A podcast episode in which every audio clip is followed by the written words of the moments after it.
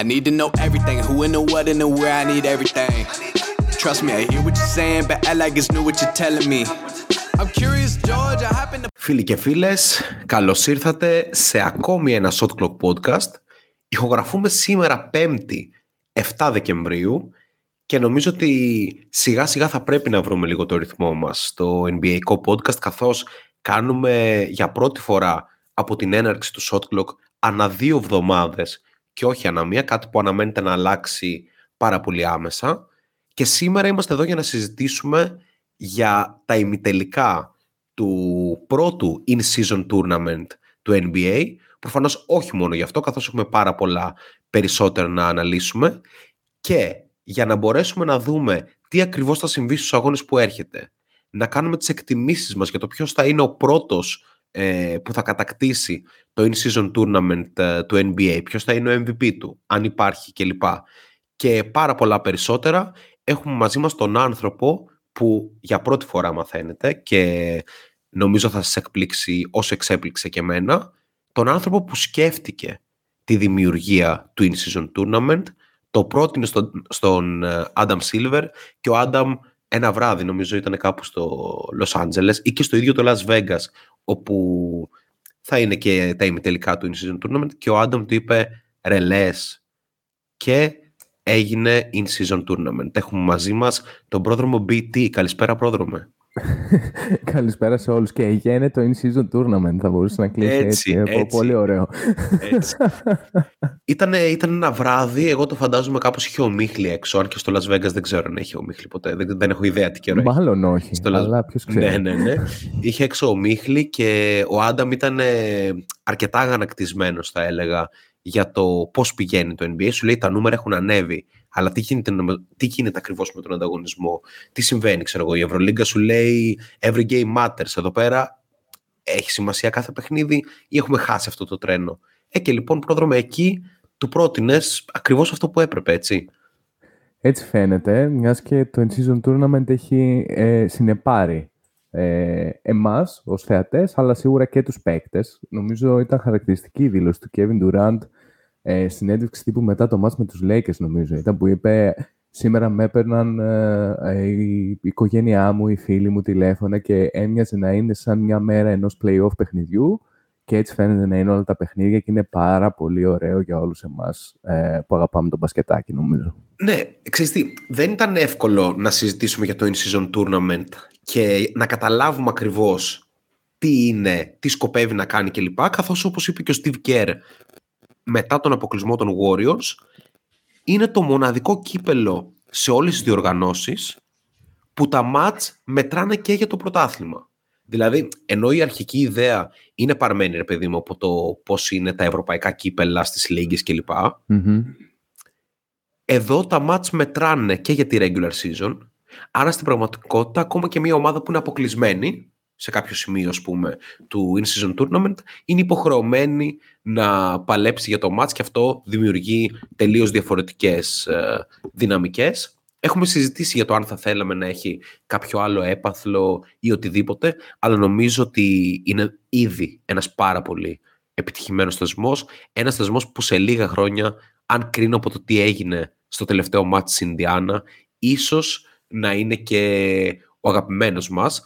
Θέλεις να πούμε λίγο τι έχουμε δει μέχρι τώρα για να, για να δούμε τι μπορούμε να κρατήσουμε και εν ώψη των ημιτελικών. Θεωρώ ότι τα δύο πιο ωραία μάτς στους 8 ήταν το Pacers ε, Celtics και το Pelicans Kings, όπου λίγο ή πολύ κέρδισαν οι ομάδες που δεν ήταν ακριβώς φαβοροί και κέρδισαν παίζοντας πολύ ωραίο μπάσκετ και ίσως μπορούμε να πούμε για την Ινδιάνα ότι την είδαμε και για πρώτη φορά να εμφανίζει κάτι πάρα πολύ καλό αμυντικά, έτσι.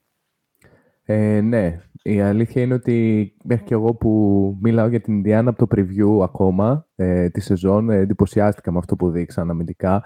Ήταν όλο ένα παιχνίδι ρυθμού βέβαια. Δηλαδή η Ινδιάνα όσο είχε τον έλεγχο της μπάλας και του πόσο γρήγορα θέλει να πάει το παιχνίδι σε ταχύτητα, φαινόταν ότι μπορεί να περιορίσει τους Celtics αυτά που θέλουν να κάνουν επιθετικά και σίγουρα πόνεσε τους Celtics πάρα μα πάρα πολύ η απουσία ε, του Πορζίνκης, μιας και όλη τη σεζόν είχαν μάθει κάπως με κάποιους συγκεκριμένους χώρους και ξαφνικά αυτοί οι χώροι για μεγάλο διάστημα του παιχνιδιού, μιας και αυτός ε, ήταν απόν, φάνηκαν να συρρυκνώνονται και η Ινδιάνα το εκμεταλλεύτηκε πάρα πολύ καλά. Αυτό ο coach Carlisle είχε έτοιμους σαν να είναι ένα παιχνίδι play-off ε, τους Pacers και εντάξει, από την άλλη επιθετικά το ότι ακόμα και η Βοστόνη δεν μπορεί να βάλει stop σε αυτό το οποίο παρουσιάζει η Ινδιάνα είναι παραπάνω από εντυπωσιακό.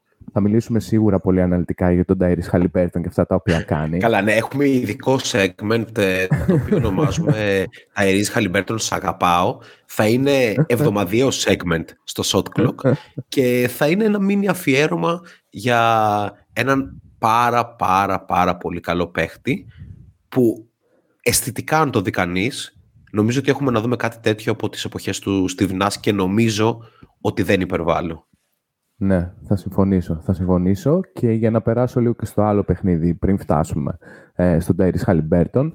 Ε, εγώ να πω την αλήθεια ότι περίμενα τους Πέλικας να κερδίσουν κόντρα σε αυτό που πίστευε μάλλον αρκετός κόσμος κατά πώς φάνηκε. Είχαμε βάλει και ένα poll ε, στο Instagram και οι περισσότεροι ε, ήταν με το ότι το Σακραμέντο με τον ένα ή τον άλλο τρόπο θα περάσει. Ωστόσο, το Σακραμέντο είναι μια ομάδα η οποία βάσει ρόστερ και αθλητών είναι λίγο πιο φινετσάτη. Δεν είναι τόσο αθλητική και πέλγαν σε εκείνη που πατάνε, εκείνη και που πατάει όλη τους η πολύ καλή άμυνα που παρουσιάζουν και δεν χρειάστηκαν καν μια υπερβολική βραδιά του Ζάιν Βίλιαμσον με πληθωρικότητα κατάφεραν να πάρουν σχετικά εύκολα θα πω αυτό το παιχνίδι και δεν τον εντυπωσιάστηκα κιόλας, να πω την αλήθεια. Δηλαδή, κάπως το ψιλοπερίμενα ότι θα δυσκολευτούν πάρα πολύ στο rotation, ειδικά ε, οι Kings. Ναι, βασικά, εγώ θα έλεγα ότι ο Zion ήταν οριακά non-factor σε αυτό το παιχνίδι και αυτό που με ενθουσιάζει πάρα πολύ στους Pelicans είναι ότι είναι μια ομάδα που είχαμε συζητήσει για το βάθος που έχει εφόσον είναι υγιής και αυτό ακριβώς εμφάνισε. Δηλαδή, ο τρόπος με τον οποίο άλλαζαν σε όλα τα screen ο Herbert Jones, ο Trey Murphy, ε, ο Marshall κλπ. Σε συνδυασμό με το τι φέρνει ο Αλβαράδο, που είναι ξέρεις, ένας παράγοντας X, που μπορεί να παίξει καλή άμυνα, να κάνει αυτά τα τρελά κλεψίματα. Έκανε και ένα στο Fox, ας πούμε, ναι, και ναι, ναι. είναι signature πλέον. Ε, μπορεί να σκοράρει, ο Αλβαράδο δηλαδή είναι ένας παίκτης που μπορεί και να δημιουργήσει και να σκοράρει και αυτό δίνει εξαιρετικό βάθος, εξαιρετικό versatility σε σημείο που ο Jordan Hawkins ένας από τους καλύτερους rookie της φετινής σεζόν και εξαιρετικός σουτέρ, δεν έπαιξε καν από επιλογή προπονητή. Ο Dyson Daniels, που επίσης είναι εξαιρετικός, έπαιξε 6 λεπτά. Και αυτό δείχνει πώς αυτή η ομάδα έχει τον τρόπο για να κερδίσει ομάδες όπως το Sacramento που όταν το match πάει στο physicality, όταν το match ε, δεν πάει ακριβώς στο ρυθμό που αυτοί έχουν επιλέξει, γνωρίζουμε ότι δυσκολεύονται. Όταν ο Jones σουτάρει τόσο καλά Νομίζω ότι οι Pelicans είναι σε πάρα πολύ καλή μοίρα και νομίζω ότι πλέον είναι ξεκάθαρο ότι ο Brandon Ingram έχει κάνει ένα τεράστιο step up στο δημιουργικό κομμάτι, κάτι που έχουμε συζητήσει ούτως ή άλλως από πέρυσι, αλλά φέτος εμφανίζεται καταπληκτικός ε, και σε αυτό και οι Pelicans νομίζω ότι όλο ένα και ανεβαίνουν και τους είχαμε στα Dark Horses ας πούμε στην αρχή της σεζόν, αλλά νομίζω ότι ούτως ή άλλως περιμένουμε οι Pelicans να, να παλέψουν για την εξάδα πάρα πολύ σοβαρά καθ' όλη τη διάρκεια της σεζόν. Εγώ θα έλεγα είναι και ψηλοσίγουρη η εξάδα, μην πω η τετράδα αυτή τη στιγμή. Okay. Εντάξει, η υγεία είναι βασικός παράγοντας για τους Αυτό, Pelicans, δηλαδή, όπως έχει δείξει ήδη στο... του Zion. Ναι, ναι. Δηλαδή πριν 1,5 χρόνο μόλις, ίσως ένα, ε, ήταν σε ισοβαθμία για την πρώτη θέση στη Δύση και ξαφνικά ένας τραυματισμός τους έστειλε 10 θέσεις κάτω. Δηλαδή, είναι πολύ μεγάλο το παράθυρο της διαφοράς σε περίπτωση οποιοδήποτε σοβαρού τραυματισμού που ευχόμαστε να μην έρθει, οποιοδήποτε από τα σοβαρά πίσει, ας πούμε, ε, Ναι, του ναι, ναι. ρόστερ, είτε αυτός είναι ο Ingram είτε ο Zion ε, κλπ. Αλλά από εκεί και πέρα παρουσιάζουν κάτι πάρα πολύ ωραίο. Νομίζω είναι τέταρτη και σε defensive rating και σε net rating αυτή τη στιγμή, κάτι το οποίο δείχνει ότι δεδομένου του πώς ανοίγει το rotation και όλο ο Green σε πάρα πολλά παιχνίδια, δείχνει ότι η ομάδα είναι συμπαγής, δείχνει ότι ξέρει τι θέλει να κάνει και νομίζω ότι αυτό είναι οδηγός για μια πολύ καλή σίγουρα regular season. Και την ίδια στιγμή νομίζω ότι είναι από τις φορές που εκτέθηκε λίγο το rotation του Sacramento. Mm. Δηλαδή ήταν οριακά unplayable και ο Κιονέλης και ο Βεζέγκοφ και ο Τζαβάλ Μαγκή. Δεν μπορούσαν κάπως για διαφορετικούς λόγους ο καθένας να παίξουν και να σταθούν στον αγωνιστικό χώρο με έναν τρόπο που θα επιτρέψει στους Kings να είναι ανταγωνιστικοί. Χαρακτηριστικά, για παράδειγμα, ο Σάσα σε μόλις 6 λεπτά ήταν μείον 12. Ναι, δηλαδή ναι, κάπως ναι. απλά βγήκε γιατί δεν μπορούσε, να, ε, δεν μπορούσε να επιτεθεί βασικά στα κορμιά που έβαλαν πάνω του, ενώ από την άλλη ε, ήταν πάρα πολύ δύσκολο να αμυνθεί, ας πούμε, στον Ingram, να αμυνθεί στον uh, Trey Murphy, ο οποίος εντάξει είναι καταπληκτικός σουτέρ. Μπορεί να πήγε 3 στα 8, αλλά κάθε φορά που σουτάρει, εγώ αισθάνομαι ότι θα το βάλει. Είναι πάρα πολύ καλός ναι. και εξελίξιμος σε αυτό το κομμάτι. Ε, δεν ξέρω αν θέλεις να πούμε κάτι άλλο για αυτό το match πριν πάμε στο Celtics Pacers. Νομίζω είμαστε καλυμμένοι, μπορούμε να περάσουμε και στο άλλο, το οποίο ήταν έτσι το μεγάλο upset μάλλον των, της οχτάδας.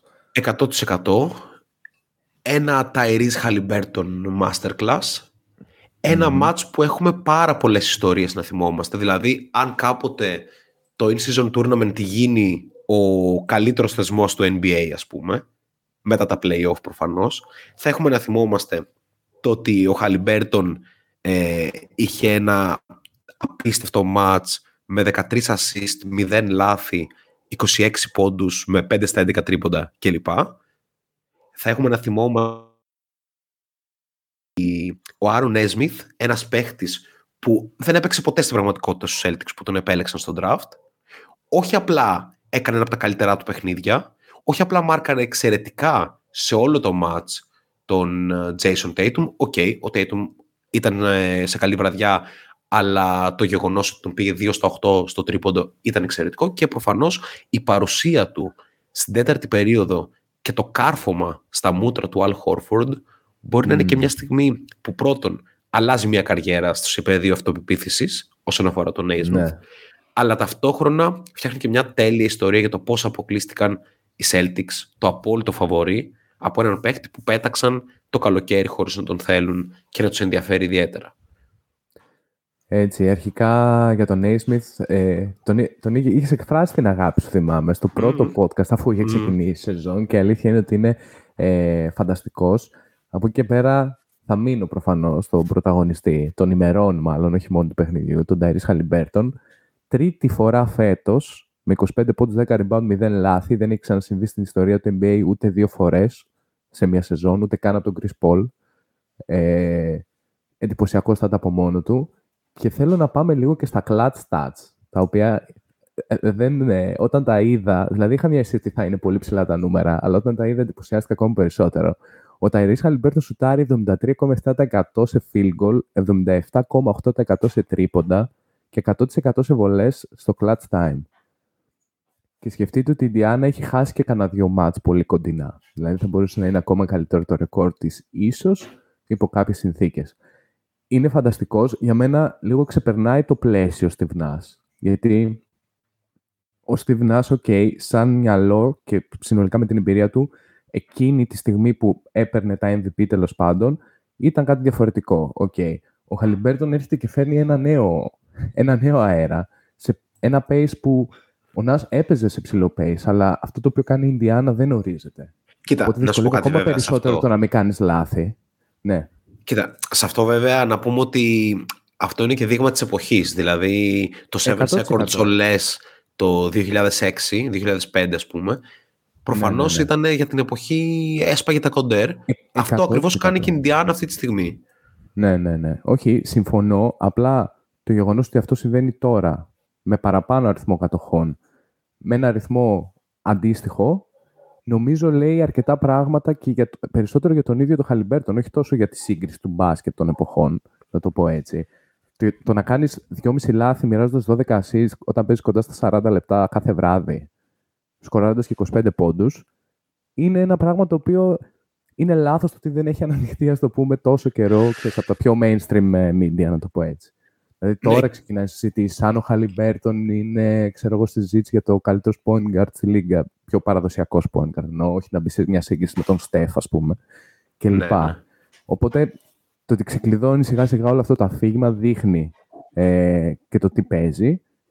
Και η Ινδιάνα που γενικά λειτουργεί εξαιρετικά, νομίζω αντικατοπτρίζεται κάπως από το πώς παίζει ο Χαλιμπέρτον και το παίρνει όλο πάνω του. Το παίρνει αυτός, το παίρνει ο Καρλάιλ και προφανώς όλο το υπόλοιπο ρόστερ. Αν σκεφτεί κανείς, η Ιντιάνα έχει αυτή τη στιγμή 7-8 παίκτες, αν δεν κάνω λάθος, ίσως και περισσότερους, που έχουν συμβόλαια κάτω των 3 εκατομμυρίων, όλοι με μίνιμουμ. ναι. Το ότι καταφέρνει και παρουσιάζει αυτό το προϊόν μπάσκετ είναι να τρίβει τα μάτια σου, πραγματικά. Κοίτα, δεν είμαι ακόμη στο μέρος που λέμε ότι ο Ταϊρής Χαλιμπέρτον έχει ξεπεράσει με κάποιο τρόπο το Steve και δεν θα το πω αυτό μέχρι να πάρει κάποιο MVP ας πούμε ναι, ναι, ή κάτι ναι, ναι, τέτοιο. Απλά εγώ νομίζω ότι είναι ό,τι πιο κοντινό έχουμε δει βασικά σε αυτό. Δηλαδή ένας παίχτης ο οποίος βασίζεται κατά βάση στο IQ του και στο πώς μπορεί να σκοράρει από jump shoots. Δηλαδή είναι δύο στοιχεία που ήταν κατά τεκμήριο στοιχεία στη ΒΝΑΣ.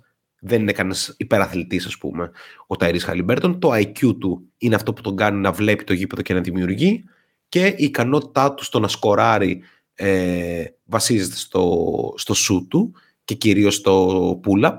Οπότε νομίζω ότι αυτή τη στιγμή αυτό που κάνουν οι Pacers που έχουμε ξανασυζητήσει για αυτό το πείραμα είναι κάτι μοναδικό. Αυτό που έδειξαν σαν άμυνα απέναντι στους Celtics τους κάνει επικίνδυνους ενώ ότι έπαιζαν μέχρι και το μάτς με τους Celtics προφανώς δεν τους έκανε επικίνδυνους τους έκανε μια πάρα πάρα πολύ συμπαθητική ομάδα που κάνει κάτι πρωτοφανές στα σημεία του ρυθμού κλπ.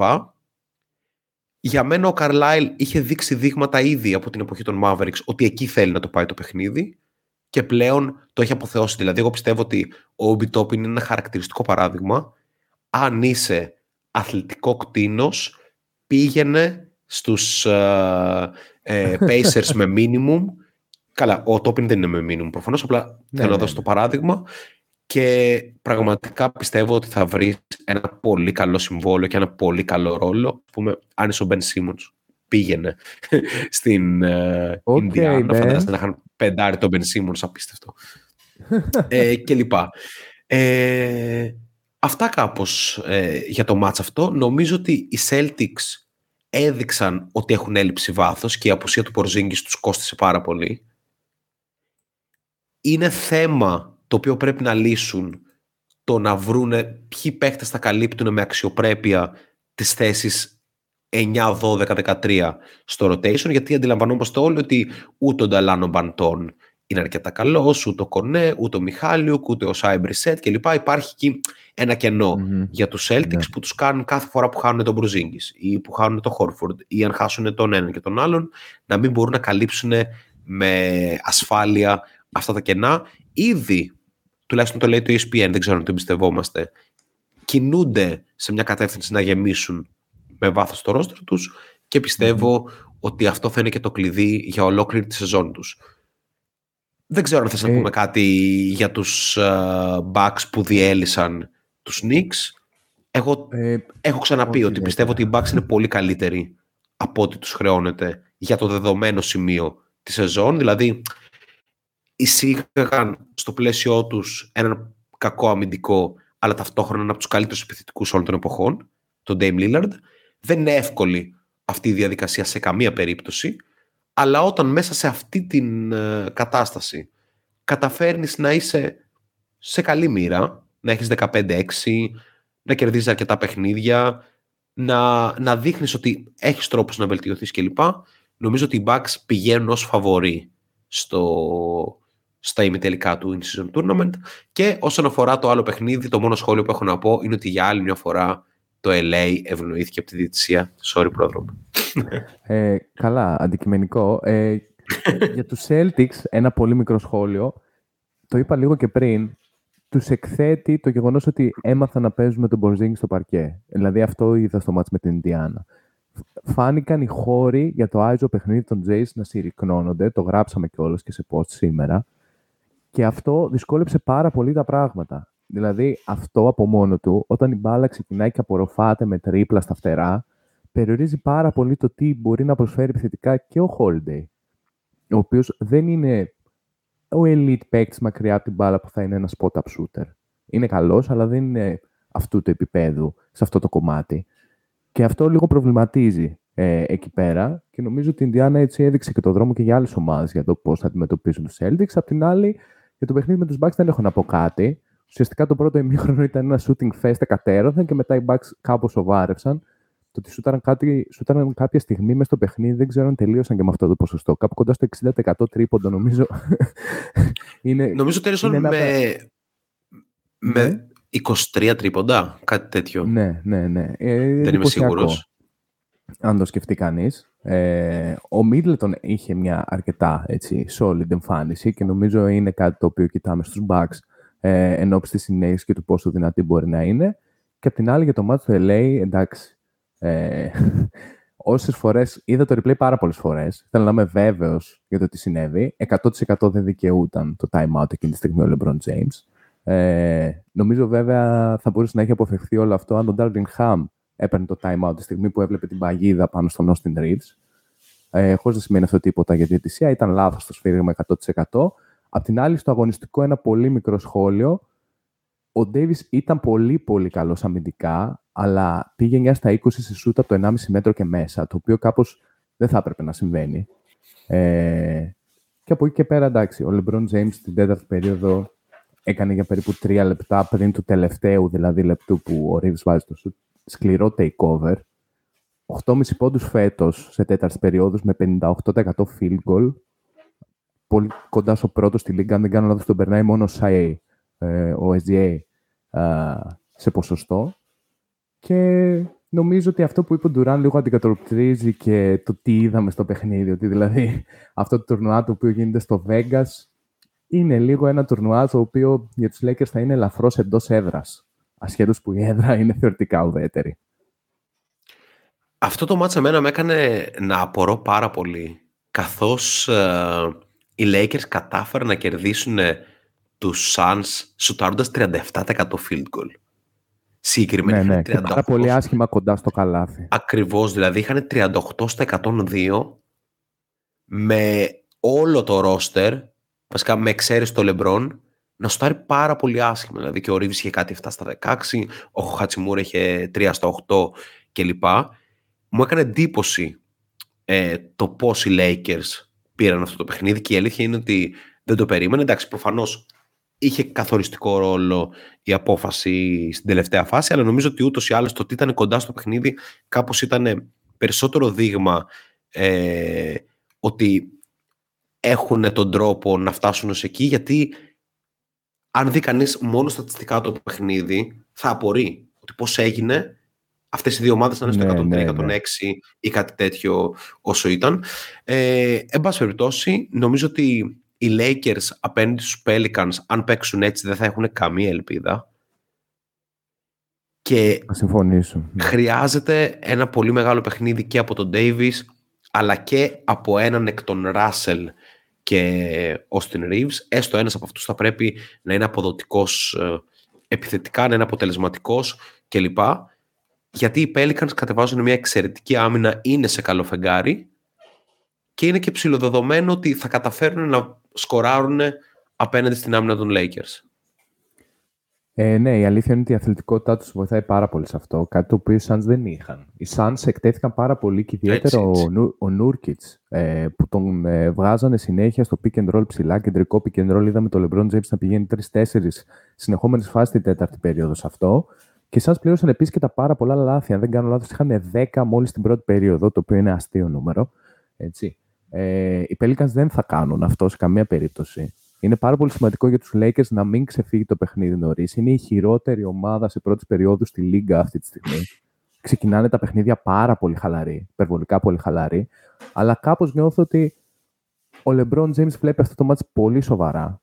Οι Lakers θέλουν να δουν αυτό το μάτς πολύ σοβαρά και δεν θα επιτρέψουν να γίνει αυτό το festival shooting που συνήθως συμβαίνει στις πρώτες περιόδους ε, όταν παίζουν με οποιονδήποτε, ας πούμε, ε, και να δέχονται το ένα καλάθι πίσω από το άλλο. Είναι πάρα πολύ δύσκολο παιχνίδι. Και είναι τέτοια ομάδα οι Pelicans που μπορούν να τους βάλουν πολλά ερωτηματικά παρά το μέγεθός τους, παρά την αθλητικότητα που μπορούν να δείξουν. Και συμφωνώ 100% ότι χρειάζεται μια πολύ καλή εμφάνιση από το νούμερο 3, όποιος και αν αναδειχθεί ε, το βράδυ, το σημερινό, είτε θα είναι ο Ντίλο, είτε θα είναι ο Reeves, ε, είτε οποιοδήποτε άλλος, ας πούμε, spot-up shooter που μπορεί να ρίξει 3-4 τρίποντα, ας πούμε, και να ξεκλειδώσει κάπως ε, την επίθεση των Lakers, η οποία έχει μια συγκεκριμένη στατικότητα την οποία έχουμε σχολιάσει και όταν ο Davis δεν είναι πραγματικά dominant ε, στο ζωγραφιστό, δημιουργεί πάρα πολλά προβλήματα αυτό. Γενικά, εγώ αισθάνομαι ότι οι Lakers τους έχω δει σε 4-5 παιχνίδια φέτος, που νομίζω ότι είναι ένα ψιλοκαλό δείγμα. Δεν μπορώ να καταλάβω ποιο ακριβώς είναι η ταυτότητά τους, γιατί έχουν ένα ρόστερ που πραγματικά δεν βγάζει νόημα να τρέχει. Είναι όμως αρκετά ψηλά σε pace. αν δεν Ακριβώς. Νομίζω 8η, αλλά εν πάση περιπτώσει είναι στην ε, δεκάδα μιας okay. που τρέχει πάρα ναι. πολύ και δεν βγάζει νόημα με αυτό το ρόστερ να το κάνεις. Αυτό τους οδηγεί να μην είναι ιδιαίτερα αποτελεσματική στην επίθεση. Είναι 25η offensive rating. Ταυτόχρονα όμως έχουν μια καλή άμυνα και είναι αρκετά καλή σε ε, πόντους στο transition. Οπότε αυτό κάπως τους σώζει και αυτό τους έσωσε και με τους Suns mm. ε, κλπ. Άρα απέναντι σε μια ομάδα που έχει αρκετά καλές βασικές αρχές όπως ε, η Νέα Ορλεάνη, εκτιμώ ότι θα δυσκολευτούν. Πάμε και για την πρόβλεψή μας. Για πάμε. Να ξεκινήσω ε, ή θες εσύ; Θα πω εγώ ότι okay. θα πήγαινα με τη Νέα αλλά πιστεύω ότι επειδή είμαστε στο Las Vegas είναι το in-season tournament, παίζουν οι Lakers και ο LeBron James και παίζουν και άλλα πράγματα. Όπως ξέρουμε, πιστεύω ναι. ότι πολύ δύσκολα δεν θα είναι στον τελικό του in-season tournament οι Lakers. Ε, θα συμφωνήσω και απ' την άλλη θεωρώ ότι οι Bucks εύκολα ή δύσκολα έχουν όλη την ικανότητα και το ταλέντο να καθαρίσουν την Ινδιάνα και έτσι σε έναν τελικό Bucks Lakers θα δούμε πιστεύω τους Bucks να ναι, και σαν, και σαν storyline αν το δούμε είναι ωραίο το ότι η ενθουσιώδης Ινδιάνα έχει φτάσει μέχρι εκεί. Είναι ωραίο το ότι η ομάδα με βάθος και αρχές και δύο πολύ σοβαρούς star η Νέα Ορλεάν έχει φτάσει μέχρι εκεί. Αλλά κακά τα ψέματα, το Bucks Lakers είναι box office. Ε, ναι. Θέλω να το δω περισσότερο από οτιδήποτε άλλο στο, στο τελικό. Αν και, ξαναλέω, οι Lakers δεν βγάζουν ακριβώς ε, ταυτότητα αυτή τη στιγμή, αλλά το να δεις το LeBron απέναντι στο Γιάννη, το Lillard απέναντι στον Davis κλπ. κλπ νομίζω ότι θα είναι κάτι ε, πάρα πολύ ωραίο και μπασκετικά βγάζει και νόημα. Δηλαδή, αυτές οι δύο ομάδες είναι και καλύτερες αυτή τη στιγμή που μιλάμε. Έτσι. Ε, και αν ναι. πούμε ότι αυτές πήγαν στον τελικό, ποια είναι η εκτίμησή μας; Ε, εγώ πάω με τους Bucks στο τελικό. και εγώ, OK, okay, okay. Ωραία. Πάω με το ότι ο Γιάννης θα κάνει show-off. Έτσι, θα είναι ότι ο MVP του πρώτου, ναι. έτσι, το πρώτο in-season tournament, το οποίος uh, Γιάννης κούμπο, δεν ξέρω, είναι πάρα πολύ καλός ο Νικόλα Γιώκητς και γι' αυτό θεωρείται ευρέως ο καλύτερος παίχτης στον κόσμο. Αλλά ο Γιάννης κούμπο αυτή τη στιγμή νομίζω ότι κάνει μια από τις καλύτερες σεζόν του εδώ και χρόνια. Σουτάρει 61% field goal, το οποίο είναι με διαφορά career high, με τεράστια διαφορά από την επόμενη χρονιά του. Έχει 30 πόντους μέσω όρο, 11 rebound, 5,5 assist, 1,5 κλέψιμο και 1,5 block σε 34 λεπτά αγώνα. Δηλαδή, μιλά, αυτή τη στιγμή μιλάμε για μια μηχανή που παράγει. Ναι, είναι ναι. μέσα και παράγει, δεν υπάρχει, δεν υπάρχει κάτι άλλο.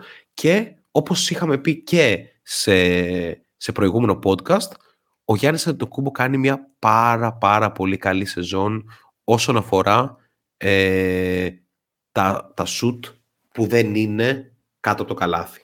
Δηλαδή, σου 52% από την περιοχή του floater και 38% στα mid-range που, OK, okay, δεν περίμενες να γίνει ο Λέοναρντ, αλλά είναι ένα ε, respectable ποσοστό το οποίο όσο το δίνουν τόσο ε, θα το παίρνει. Οκ.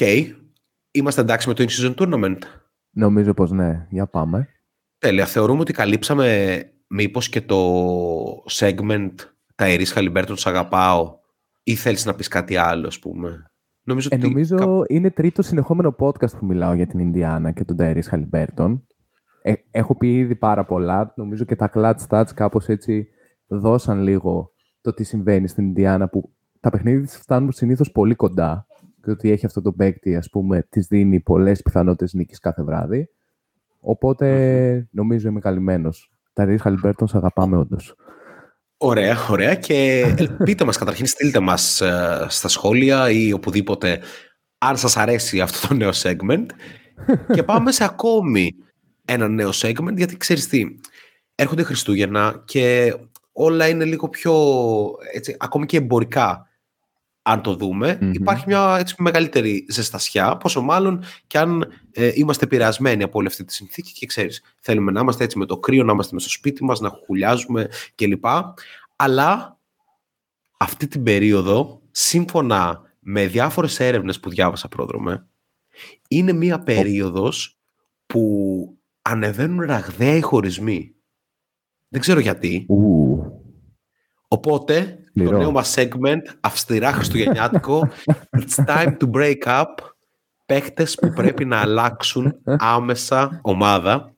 Ε, δεν ξέρω πώς έπεσε στα χέρια μου καν. Ε, εκείνη, ήταν και paper, έτσι. Δεν ξέρω γιατί έπεσε okay, okay. στα χέρια μου. Βαθιά στατιστική ανάλυση. Ναι. Πολύ ε, οπότε πάμε να το κάνουμε μπασκετικά. Ποιοι παίχτες πρέπει να αλλάξουν ε, ομάδα.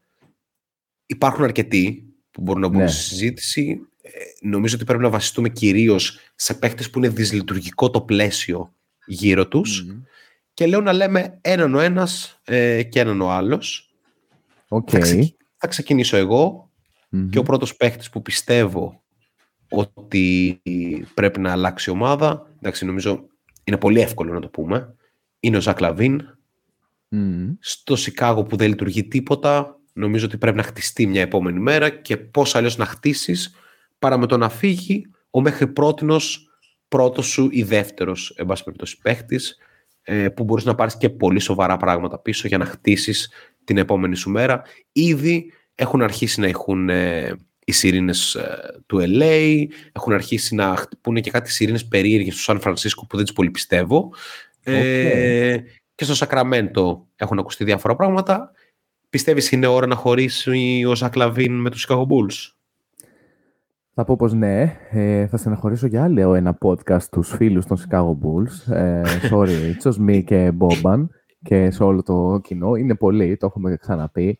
Ε, οι Chicago Bulls είναι βυθισμένοι στη μετριότητα. Καλός ή κακός. Αυτή είναι η πραγματικότητα εδώ και δύο σίγουρα χρόνια. Τουλάχιστον είναι τόσο προφανές που δεν νομίζω ότι έχει καν αξία να το συζητάμε πλέον. Ε, πρέπει να ληφθεί απλά μια απόφαση η οποία θα είναι συνολική. Νομίζω αυτό το είναι το οποίο διστάζει να κάνει το Σικάγο. Ότι αν δώσεις το Λαβίν, μάλλον πρέπει να δώσεις ή να βρεις τρόπο να δώσεις ε, και άλλους, όπως ας πούμε ίσως ο Ντεμάρ Ντερόζαν ή ο ε, Βούτσεβιτς, που δεν είναι τόσο εύκολο, ε, τουλάχιστον στο δικό μου μάτι, να βρεθεί ο ενδιαφερόμενος ε, για να μπει σε ένα τέτοιο trade talk. Αλλά από εκεί και πέρα θέλω να δω τον Ζακ Λαβίν. Εμένα μου αρέσει πάρα πολύ η επιλογή του να πάει στο Σακραμέντο. Έχουμε ναι, ναι, ναι, το έχουμε ξαναπεί. Ναι, ναι. ναι. Ε, το πόσο Barnes, okay, έχουν περάσει τα χρόνια, δεν είναι αυτός που ήταν κάποτε, θα μπορούσε άνετα να μπει σε αυτού του τύπου τον ρόλο. Προφανώς με αυξημένα σουτ και άλλες ευθύνες. Ε, και θα ξεκλίνουν και πάρα πολλά για την επίθεση του Brown ε, εκεί πέρα. Αλλά ναι, θα μπορούσα να το δω και σε άλλους υποψήφιους, αλλά νομίζω αυτό το, το Sacramento Fit είναι το καλύτερο που μπορώ να δω αυτή τη στιγμή. OK. Okay. Για πάμε στη δική σου ε, επιλογή. Για να πάμε. Λοιπόν, θα πάω στην ομάδα η οποία δεν κέρδισε όλο τον Νοέμβρη και συνεχίζει. Ε, την ομάδα που χθες πίστευε ότι θα κερδίσει το Memphis, αλλά με έστειλε κουβά. Στο Detroit Pistons, λοιπόν, ο Μπόγιαν Μπογκντάνοβιτς επέστρεψε στα παρκέ. Αλλά το Detroit φαίνεται να είναι μια ομάδα η οποία, όσο και αν τον έχει ανάγκη, που τον έχει πάρα πολύ ανάγκη, το shot making ability του και το scoring του κλπ. Νομίζω ότι αυτή τη στιγμή δεν του δίνει κάποιο ακριβό, ακριβές κίνητρο ε, για να είναι ο παίκτης ο οποίος μπορεί να είναι και σε ένα contender που τον έχουμε δει ε, στη Utah πριν μερικά χρόνια θα ήταν εξαιρετικά πιο χρήσιμος από ό,τι είναι στο Detroit. Μ' αρέσει πάρα πολύ. Βέβαια, όχι ακριβώς διαφωνώ, απλά θέλω να πω ότι τι σημαίνει τον έχει ανάγκη το Detroit. Δηλαδή τον έχει ανάγκη για να μην διασύρεται με τον τρόπο που διασύρεται Είχα και εγώ έναν στη λίστα μου από τον Detroit, οπότε το βάζω κατευθείαν στη συζήτηση για να μιλήσουμε λίγο για τους uh, καταθλιπτικούς, θα έλεγα, Pistons. Είναι άσχημο να ναι. τους βλέπεις, σου δημιουργεί πολύ άσχημα vibes σε κάθε επίπεδο. Ε, ο Jaden Ivey, εντάξει, δεν είναι κάποιος mm. που πιστέψαμε ποτέ ότι θα γίνει κάποιο τύπου star, αλλά το να μπαίνει ενδέκατος ή και δωδέκατος στο rotation, όπως συμβαίνει στα τελευταία παιχνίδια, καταρχήν έχει κάψει πάρα πολύ κόσμο στο fantasy Κατά δεύτερον, εντάξει, δεν είναι και κάποιο ρόστερ, ας πούμε, που αξίζει να είναι τόσο χαμηλά ο συγκεκριμένος παίχτης. Νομίζω ότι ο Μόντι Williams παίρνει πολύ χαμηλό βαθμό στην πρώτη του δουλειά μακριά από Ναι. τους Suns. Και είναι και ένα σημείο που πρέπει να πεις ότι μήπως είναι καιρός να αλλάξει αυτό. Δηλαδή, το ρόστερ που έχουν σε καμία περίπτωση δεν είναι καλό. Και ο Μόντι Williams έχει εξαετές συμβόλαιο. Αλλά αυτό που παρουσιάζουν είναι κάτι πάρα πάρα πολύ άσχημο και δεν ξέρω αν κάνει καλό και στην εξέλιξη των παιχτών. Δηλαδή, μήπως χρειάζεται ένας προπονητής που θα επενδύσει στο να εξελιχθούν οι παίκτες. Γιατί αυτή τη στιγμή αυτό που λέγαμε με το τι παίζει, με το spacing αυτής της ομάδας, Μμ. με το τι τελικά αυτό που καταφέρει να κλείνει τους χώρους για τον Κέιντ Κάνιγχαμ, ο οποίος ούτως ή άλλως είναι αρκετά χειρότερος από ό,τι περιμέναμε. Δηλαδή, αυτή τη στιγμή Ναι, ναι, ναι. το παρατσούκλι που παίζει στο Twitter είναι turnover machine. Και- Ναι, το κάνει αυτό. ναι, και νομίζω ότι ο τελευταίος που είχε αυτό το παρατσούκλι στο NBA ήταν ο Βασίλης Σπανούλης στους Rockets. Έτσι. Οπότε ΟΚ. καταλαβαίνεις. Ε, δηλαδή συνήθως θέλω να πω το έλεγαν για full ρολίστες και τώρα το turnover machine το έχει πάρει ε, αγκαζέ ο Κέιντ Κάνιγχαμ. Τώρα θα μου πεις τι θα μπορούσε να κάνει. Αλλά εμένα μου μοιάζει περισσότερο με παλιά στο Ball Hog έλεγαν Tank Commanders, κάπως έτσι. τους, ε, τους παίχτες που τους κάνεις ηγέτες στην ομάδα όταν θέλεις να πάρεις ψηλά pick την επόμενη χρονιά. Και δυστυχώς ο Κάνιγχαμ αυτή τη στιγμή μοιάζει περισσότερο με αυτό παρά με τον παίχτη που πίστευα μέχρι και το Σεπτέμβρη ότι, ότι θα δούμε στο NBA. Του δίνω βέβαια το χρόνο του και 100%. πιστεύω ότι θα μου άρεσε πάρα πολύ να είναι στην Ινδιάνα, για παράδειγμα. Ναι. Αλλά αυτό Είναι- που παίζει στο Detroit αυτή τη στιγμή, ο Κάνιχαμ το πληρώνει περισσότερο από όλους. Ναι, ναι, θα συμφωνήσω. Είναι πολύ λάθος το πλαίσιο, δεν το βοηθάει καθόλου. Ε, για τον Άιβι, εγώ ακόμα δεν έχω καταλήξει γιατί συμβαίνει αυτό. Έχει αρχίσει να πηγαίνει το μυαλό μου ότι υπάρχουν ε, θέμ- ζητήματα διαχείρισης από την πλευρά Μόντι όσον αφορά το ποια είναι η σχέση τους σε επίπεδο προπονητή παίκτη. Δηλαδή, ε, κάτι τέτοιο μου φαίνεται περισσότερο παρά, ας πούμε, κάτι τακτικό, παικτικό ή οποιο- οτιδήποτε τέτοιο. Ο Άιβι θα άνοιγε κιόλας κάπως όλους αυτούς τους χώρους που είναι κλειστοί σε ένα βαθμό. Ε, Μμ, μμ. όχι Επέτρεψέ όχι μου να- πάρα πολύ, αλλά νομίζω ότι θα ήταν καλύτερα από αυτό το οποίο βλέπουμε τώρα. Ε, Το θα οποίο ήταν καλύτερα από τον πρώτα Killian στιγμή. Hayes, ας πούμε. ΟΚ, Ναι, προφανώς. ναι, ναι. Οτιδήποτε είναι καλύτερο από τον Killian Hayes. Δεν κάνει τόσο κακή χρονιά ο Killian Hayes, θα πω, επειδή τον παρακολουθώ λίγο φαντασιακά κυρίως, αλλά ναι, Κοίτα, θα συμφωνήσω. κοίτα, για πρώτη 100%. φορά καταφέρνει στην καριέρα του να έχει πάνω από 40% field goal και το σέβομαι αυτό. Την ίδια στιγμή κάπως σουτάρει 65% στι βολές. Ναι, Δηλαδή, ΟΚ, ε, δεν κάνει κακή σεζόν, αλλά δεν λίγο σε ποια ομάδα παίζει. Και ποια ήταν. Ναι, ναι, ε, δηλαδή, κάποτε ο Kevin O'Connor είχε πει ότι ο Killian Hayes μπορεί να είναι πολύ σύντομα καλύτερος από τον James Harden. Και Μμ. Εντάξει. όχι, ίσως όχι και τόσο σύντομα. Ναι. Ε, Ίσως, όχι, ίσως γίνει ο James Harden του Eurocup. Αυτό πολύ ωραίο. μπορώ, μπορώ να το δω. Πολύ ωραίο, πολύ ωραίο. Έχεις άλλον στη λίστα σου; Ε, ναι, προφανώς και έχω άλλον. Ε, βασικά ήταν ο Killian Hayes. Ο, ΟΚ. ο, Jaden, ο Jaden Ivey. τον Jaden Ivey. ο, ο επόμενος που θα έλεγα. Ε, οπότε, είναι ξανά η να πάρω σειρά εγώ σου. πάσα. Ναι, ναι, ναι. Ε, θα πάρω εγώ πάσα και θα πάω στο έτερο περίγελο της Ανατολής, τους Washington Wizards και θα πω ότι ο Tyus Jones πρέπει να φύγει από εκεί άμεσα, χθες. Πρέπει να πάει σε μια Ναι. ομάδα η οποία μπορεί να εκμεταλλευτεί όλα αυτά τα οποία κάνει καλά, τα οποία είναι, να είναι ένας solid, μάλλον backup αν μιλάμε για ομάδα Όχι, από το πάνω ράφι. 100%. 100% Ε, backup. Ναι. Ε, point guard, ο οποίος δεν κάνει λάθη, κατεβάζει την μπάλα, στείνει την ομάδα, θα σουτάρει το ελεύθερο σουτ ε, και γενικώς πάρα πολύ μετρημένος ό,τι πρέπει για έκτος παίκτης για, ένας, ε, για εν- να- να παίξει το ρόλο ε, ενός point guard που έρχεται από τον πάγκο σε μια πολύ σοβαρή ομάδα. ΟΚ, το ακούω.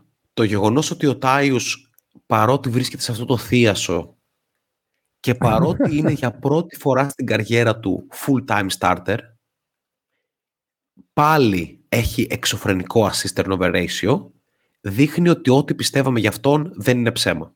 Έτσι. Δηλαδή έχει 5,1 assist για 0,7 λάθη, όντας βασικός point guard. Και συμφωνώ 100% με το ότι θα μου άρεσε να πάει κάπου αλλού, αλλά από του χρόνου, γιατί θέλω να δω αν μπορεί να συνεχίσει όντως και να τελειώσει μια σεζόν, ας πούμε, 70 plus παιχνίδια, όπου είναι full time starter, παίζει κοντά στα 30 λεπτά και έχει λιγότερο από ένα λάθος. γιατί Ναι, ναι. δεν συνηθίζεται, θα έλεγε κανείς. Ισχύει. Ε, πάω στο επόμενο δικό μου pick, το οποίο μάλλον θα είναι λίγο όχι και τόσο δημοφιλές και θα πάω στο Λάουρι Μάρκανεν ΟΚ. και θα πω ότι αυτός ο παίχτης νομίζω ότι μας έχει δείξει, δεν χρειάζεται να αποδείξει κάτι άλλο, ότι είναι πάρα πολύ υψηλού επίπεδου. Πήρε την ανάσα που χρειαζόταν. Και, ε, ξέρεις, στο Cleveland είχαν μπλεχτεί λίγο τα πράγματα. Τώρα πλέον Μμ. πήρε την ανάσα που χρειαζόταν. Είναι καταπληκτικός. Ε, Το ότι ο Μάρκαν είναι 2-13 και βγαίνει από τα screen, λες και είναι κοντό σου τέρ, δεν μπορεί να σταματήσει να με ενθουσιάζει κάθε φορά που το βλέπω. Και θα ήθελα πάρα πολύ, ε, παρότι τώρα είναι, ένας- είναι τραυματίας, νομίζω θα χάσει κάποια παιχνίδια. Ναι, ναι, ναι. Όχι, όχι πολλά, αλλά νομίζω έχει μια θλάση πρώτου βαθμού. Ε, θεωρώ ότι μια ομάδα contender μπορεί να αναζητήσει το Μάρκανεν για δεύτερη, τρίτη επιλογή. Ε, συμφωνώ 100% και ήταν και ο τρίτος παίκτης που είχα ε, στην προσωπική μου λίστα, να πω την αλήθεια. Και, και έχω και μια ομάδα που κάπως μου έχει κάνει λίγο κλικ, ρε παιδί μου. Τη συζητήσαμε και πριν. Δηλαδή, ΟΚ, για πες. μπορούμε να, να συμφωνήσουμε ότι χρειάζονται όντως ένα scorer οι Kings με βάση το Μμμ. παιχνίδι τους, ένα τρίτο πόλο δίπλα σε Fox και Sabonis και παρότι τον Keegan Murray τον λατρεύω θα τον έβαζα στο τραπέζι για τον Λάουρι ΟΚ. Μάρκανεν γιατί πιστεύω ότι η επίθεση των α, Kings κανείς δεν πιστεύω όταν το σκέφτηκα ήμουν σε φάση ναι αυτό είναι είναι πολύ δύσκολο να, Nice. να με πείσει κάποιος ότι σε αυτή την επίθεση ο Μάρκανεν δεν θα είναι all NBA τύπου παίχτης. Ναι, πάρα πολύ ωραίο. Πάρα πολύ ωραίο. Βέβαια, έχουν πολύ βάθος εκεί πέρα. Θεωρητικά τουλάχιστον. Ε, αλλά θα τέριαζε πάρα πολύ. Και αυτό είναι ότι Ναι. ά- ά- άμα πακετάρεις ας πούμε τον Gigan Murray με κάποια picks, με τον τον Sasa Barnes. πιθανότητα και τον Harrison Barnes, μπορείς να πάρεις Μμμ. τον Λάουρι Μάρκανεν. Καλά βέβαια, αν μπορείς να το κάνεις χωρίς να δώσεις τον Gigan Murray, εκεί γίνεται άρρωστο. Ε, ναι, ε, ναι. Έτσι. αλλά η Utah δεν είναι τόσο χαζή. ναι, Τουλάχιστον α- ακρι- αυτό α- έχει ακριβώς. δείξει. Α- ακριβώς. Ε, ωραίος θα ήταν και στο Μαϊάμι. και στο Miami και στους Sixers θα ήταν πάρα πολύ καλός φίλε, δίπλα στον Embiid. Ναι, ναι, ναι, ναι. Δηλαδή, αν κάπως είχαν κάνει τα μαγικά τους ε, οι Sixers και είχαν στείλει για παράδειγμα το Harden στη Utah, έτσι λέμε τώρα, ε, θα, θα ήταν πάρα πολύ δυνατό το Embiid ε, Μάρκανεν. ΟΚ, για πες. Ε, που πήρε το τελευταίο. Είχα τον ε, Λάουρι ΟΚ. Μάρκανεν, οπότε μπορούμε να το κλείσουμε με πεντάδα, το πρώτο έτσι, το ντεμπούτο αυτού του segment, αν θες. Ωραία, εντάξει, βέβαια θα μπορούσαμε να πούμε αρκετούς παραπάνω, δηλαδή θα μπορούσαμε να Σίγουρα. πάμε στο Τορόντο που υπάρχουν εκεί πέρα τρεις-τέσσερις παίχτες που θα μπορούσαμε να κάνουμε Δίνω αυτή λίγο τη χρόνο συζήτηση. απλά στο Τορόντο, επειδή δείχνει μια σχετική σοβαρότητα ε, το τελευταίο διάστημα, μέχρι ξέρεις να φτάσει η χρονιά να μην έχει πλέον στόχους και να αρχίσουμε να το ξυλώνουμε και αυτό. Ξέρεις τι, οι Raptors αδυνατούν να είναι κακοί. Το θέμα είναι Αυτό. ότι δεν υπάρχει και Είναι- περίπτωση να είναι καλοί. Και αυτό Ναι, ναι, ναι. στο NBA ίσως είναι το χειρότερο μέρος να βρίσκεσαι. Δηλαδή, ρώτα τον 100%. Bradley Bill γι' αυτό, ας πούμε, δεν ξέρω πόσα χρόνια έχει κολλήσει. Είχε κολλήσει πριν πάει στους Suns ε, σε αυτή τη μετριότητα. ΟΚ, νομίζω δεν έχουμε να πούμε κάτι άλλο για αυτό και πάμε σε ένα έτσι λίγο ε, διαφορετικό κομμάτι της συζήτησης. Είναι μια συζήτηση που θα μας κυνηγάει για καιρό γιατί είναι σπάνιο δύο ομάδες να έχουν τόσο μεγάλο ρόστερ αλλά ταυτόχρονα να, να υπάρχουν τόσο μεγάλα προβλήματα. Οπότε Clippers και Golden State Warriors υπάρχει λόγος και νόημα στο να ελπίζουμε. Αυτή τη στιγμή οι Warriors είναι στο 10-11 μετά και τη χθεσινή τους νίκη απέναντι στους Blazers. Οι Clippers έκαναν μια πιστική εμφάνιση απέναντι στους ε, Nuggets και κέρδισαν και το, το τελευταίο διάστημα θα έλεγα ότι οι Clippers όλο ένα και ανεβαίνουν Ναι, και ναι. αυτό έχει να κάνει με το γεγονός ότι ήταν λίγο unplayable η επίθεσή τους με τους τέσσερις star μέσα. Μμμ. Ταυτόχρονα όμως ήταν και πολύ δύσκολο όσο ο Harden αρνούται να πάρει τα catch and shoot.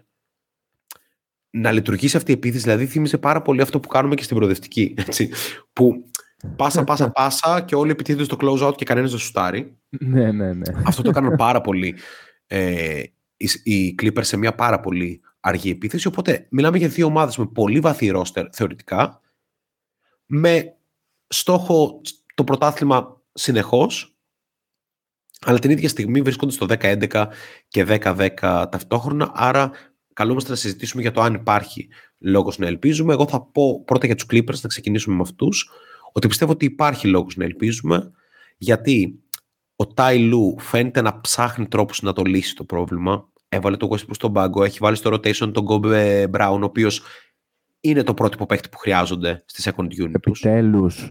Αμυντικογενής παίχτης που πρέπει να βελτιώσει το σου του, αλλά θα υπάρξει αυτό. Δηλαδή έχει potential 3D, Dory, Finney, Smith ή οτιδήποτε τέτοιο. Mm. Ταυτόχρονα, νομίζω για πρώτη φορά στη συνύπαρξή τους έχουν παίξει 13 συνεχόμενα παιχνίδια μαζί ο, ο George με τον Leonard. και αυτό γίνεται με τον James Harden να μπαίνει στην εξίσωση. Δηλαδή, μπορεί να είναι πέντε χρόνια μαζί στους Clippers ε, ο George με τον Leonard, Ναι, αλλά ναι, στην ναι. πραγματικότητα τώρα φαίνεται να φτιάχνουν ομάδα. Οπότε εγώ Εντυπωσιακό. λέω ναι, υπάρχει λόγος αισιοδοξίας για τους Clippers. Ε, 100%.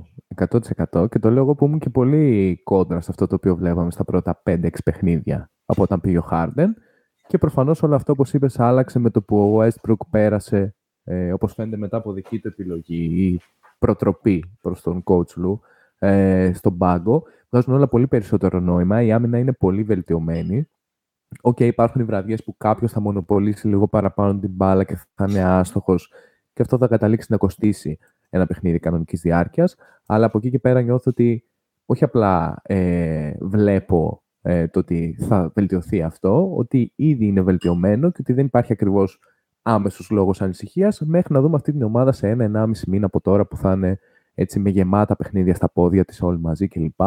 Για τον Brown να πω ότι ήταν που λένε, αν θυμάσαι, όταν είχε έρθει ο Θωμάς ε, από τον Audible στο podcast και συζητούσαμε για το ποιους βλέπουμε ναι, ότι ναι, ναι, ναι. μπορούν να κάνουν έτσι μια διαφορά. Δεν έπ- έπαιρνε 0 λεπτά. 0 λεπτά όλα αυτά τα παιχνίδια. Τώρα η αλήθεια είναι φαίνεται όλο και περισσότερο η χρησιμότητά του καθώς και το roster των Clippers μετά την ανταλλαγή άδειασε σε ένα βαθμό και νομίζω ότι θα δούμε πολύ ωραία πραγματάκια από τους Clippers. Τους βλέπω να ανεβαίνουν και να οδεύουν προς τα ψηλά. Ίσως το- θεωρώ ότι θα αποφύγουν ας πούμε το play-in έτσι σαν πολύ early prediction. OK.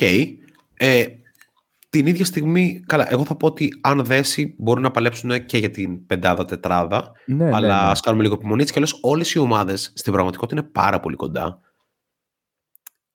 Αν εξαιρέσουμε δηλαδή τους Wolves και την Οκλαχόμα, που βασικά κυρίως τους Wolves, όλοι οι Μμμ. υπόλοιποι είναι πραγματικά κοντά. Δηλαδή το 14-8 των Nuggets στη θέση 3 δεν είναι πάρα πολύ μακριά από το 10-10 των Clippers στη θέση 9. Ναι, ναι. Οπότε νομίζω ότι θα πρέπει να περιμένουμε να δούμε πώς θα συνεχιστεί η σεζόν. Όσον αφορά τον Golden State, ομάδα που ούτως ή άλλως έχουμε ξαναμιλήσει, υπάρχει μια συνθήκη ανόδου, αλλά όσο τα λάθη επιμένουν να είναι τόσο πολλά, θα υπάρχει πρόβλημα. Όσο ο Wiggins με τον Thompson συνεχώς βρίσκουν διάφορους τρόπους ευφάνταστους να μην είναι ο εαυτός τους. Ο Wiggins χτύπησε το, το χέρι του σε μια πόρτα και έχασε δύο παιχνίδια και χθες που Απίστευτο. μπήκε δεν σούταρε τρίποντο γιατί πονάει το δάχτυλο. Δηλαδή, OK, Andrew. ε, ο Kerr λέει κάτι περίεργα τύπου ότι έχω τέσσερα locks για το κλείσιμο των αγώνων που είναι ο Chris Paul, ο Steph Curry, ο Klay Thompson και ο Draymond Green και μάλλον ο πέμπτος θα είναι ο Wiggins και εγώ λέω, μόλις το άκουσα αυτό λέω ότι οκ, θα χάσουν όλα τα παιχνίδια στο κλείσιμο. Ναι. Δηλαδή, ποιος κλείνει τα παιχνίδια με κανένα παίχτη που να μην μπορεί να πηδήξει πάνω από μένα, ας πούμε. ε, οπότε αυτό. Ο Τζόναθαν Κουμίγκα χθες περίμενε 17 λεπτά μέχρι να μπει στον αγωνιστικό χώρο. Κάτι που μου έτυχε και εμένα πρόσφατα. Ισχύει. Ε, ισχύει. όχι 17. Ο Κουμίγκα δεν περίμενε 17. Περίμενε όλο το πρώτο ημίχρονο και άλλα 6. Άρα πολύ Ναι. παραπάνω από 17. Κοντά ε, 30. Ακριβώς, αλλά μπήκε και έπαιξε συνεχόμενα και έκλεισε και τον αγώνα και έκανε τη διαφορά. Για μένα οι Warriors εκεί πρέπει να ψάξουν τη λύση σε πεντάδες με δύο αθλητές μέσα. Δηλαδή Μμμ, και με τον συμφωνώ. Wiggins συν ένα ή τον Kuminga ή τον Moody κλπ. Και όχι στη λύση του ας πούμε Chris Paul, Curry, Thompson, Green, Saric. OK. Αυτό δεν Ναι. κερδίζει. Απλά δεν κερδίζει γιατί το μπάσκετ πλέον απαιτεί διαφορετικά πράγματα όσον αφορά το ρυθμό, όσον αφορά το πώς τρέχεις, πώς πηδάς κλπ. Ε, συμφωνώ 100%. Σίγουρα υπάρχει μεγαλύτερη, ας πούμε, ε, έννοια στον κόσμο που βλέπει NBA μπάσκετ και γενικώς Golden State Warriors ε, για το τι συμβαίνει ε, σε σχέση με τους Clippers, τουλάχιστον που αναφέραμε πριν. Ε, συγκεκριμένα, ο Θωμάς, Noid Ball, που ανέφερα και πριν, μας έστειλε σήμερα στο Discord που, που βλέπω τον Τουμανί Καμαρά και τον Ντουό Πρίθ να μαγειρεύουν στην πρώτη περίοδο την ομάδα μου, μιας και είναι οπαδός των Warriors. Ντουό Πρίθ να πούμε εδώ ότι είναι ε, recordman πλέον, καθώς στα πρώτα 10 παιχνίδια έχει 14 τρίποντα πρώτος σε center ε, ως rookie στην ιστορία ε, του αθλήματος. Έτσι, ένα Προσωπική μου πρόταση ε, για τον Ολυμπιακό το καλοκαίρι. Έτσι. Ναι, ναι, ναι. Να θυμόμαστε και αυτά. Να τα λέμε όλα αυτά. Ε, ναι. Ναι. Ε, απ' την άλλη για τους Warriors, εγώ ακόμα δεν μπορώ να... Δηλαδή το δουλεύω καιρός στο κεφάλι μου το πόσο ο Chris Paul μπορεί να κλείνει παιχνίδια δίπλα στον Γκάρι και μου φαίνεται αδύνατο πλέον. Ε, το δύο αθλητές το βάζω σαν ελάχιστο ναι, ναι, ναι. που είπες πριν για το τι χρειάζονται οι Warriors για να κλείσουν. Ε, Φέτος, από το που λένε μου και Βον Λούνεϊ, η αλήθεια είναι ότι παρότι είναι σταθερά στο παρκέ για 280 σχεδόν πλέον παιχνίδια, ε, φαίνεται ότι υπάρχει μια κόποση σταδιακά, η οποία είναι προστιθέμενη. Και κάπως πρέπει να υπάρξει και μια διαχείριση εκεί πέρα, αν το χρειάζεται, που τον χρειάζεται full ε, ο Κέρ ε, στη συνέχεια της σεζόν. Και από εκεί και πέρα ο Σάριτς δεν είναι σε καμία περίπτωση ένα πεντάρι το οποίο θα είναι πολύ physical ε, κλπ. Κάτι το οποίο κόβει πάρα πολύ από τους Warriors. Δηλαδή, ο Green μπορεί να είναι στα πολύ σοβαρά παιχνίδια 100% και να τον εμπιστευτείς. Ο Wiggins επίσης.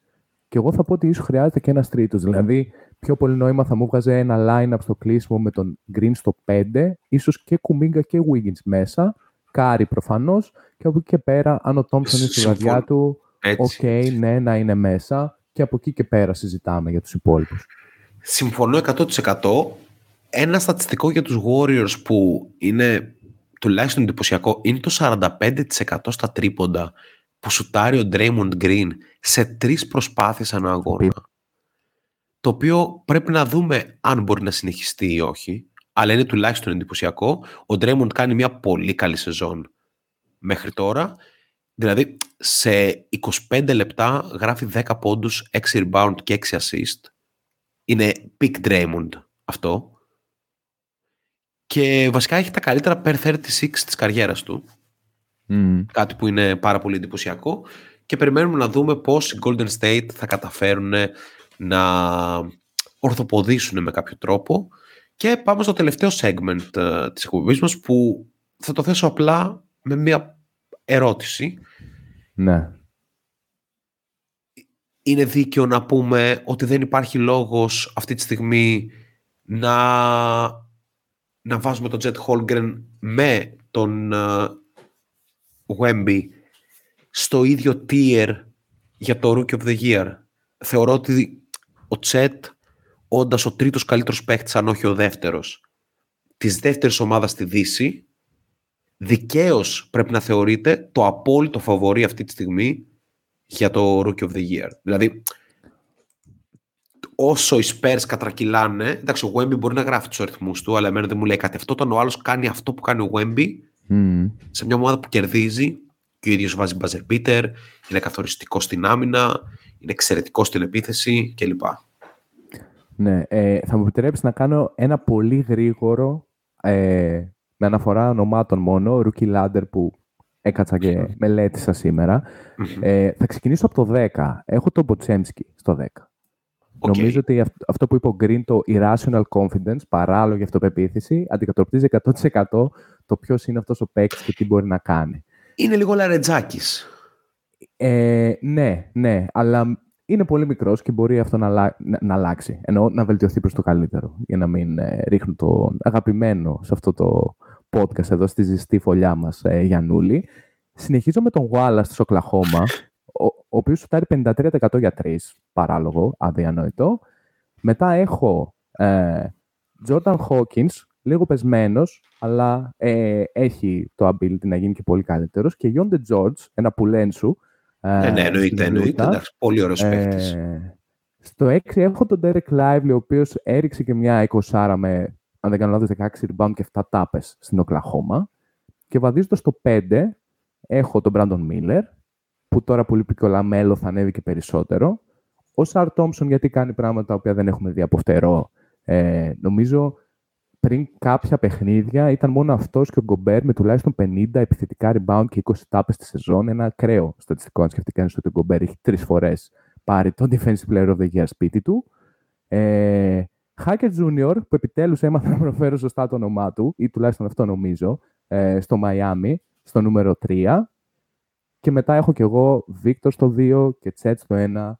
Αυτό το οποίο κάνει ο Τσέτ με την Οκλαχώμα να είναι αυτή τη στιγμή πολύ κοντά στο top μιας πανδύσκολης δύσης, νομίζω ότι δεν χωράει συζήτηση. Ό,τι και αν λέμε για το φαινόμενο ε, του Wemby, όλο το media attention γύρω του, ε, νομίζω ότι καταραίει από ένα σημείο και μετά, δηλαδή πρέπει να σπάσει λίγο ε, και το αφήγημα. Αυτά τα οποία κάνει ο Τσέτ στο παρκέ ε, είναι απίστευτα. Πολύ λίγοι έχουν καταφέρει, έχουν καταφέρει να τον περιορίσουν. Νομίζω η Μινεσότα ήταν ένα χαρακτηριστικό παράδειγμα mm-hmm. μιας κακής του βραδιάς.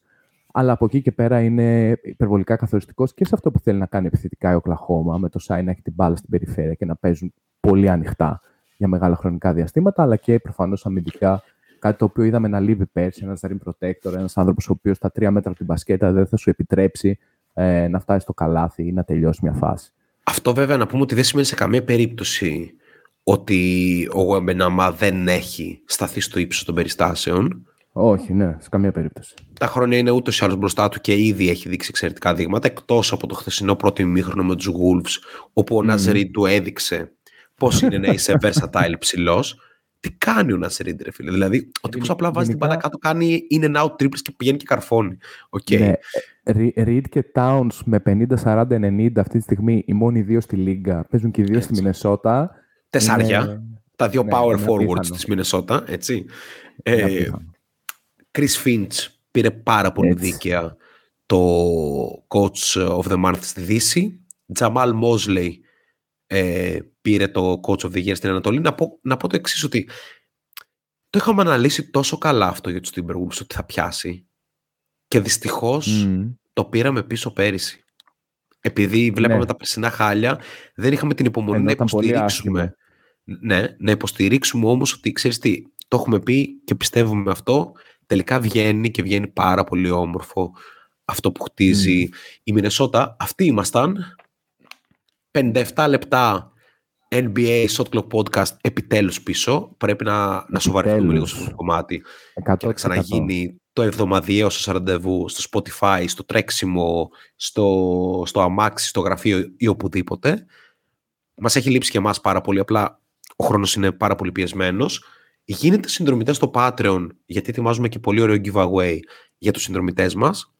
Πολύ πιθανό να γίνει το Christmas Special στη Θεσσαλονίκη, οπότε όσοι είστε εδώ, κλείστε τις θέσεις σας για να κάνουμε μαζί την ανασκόπηση σεζόν.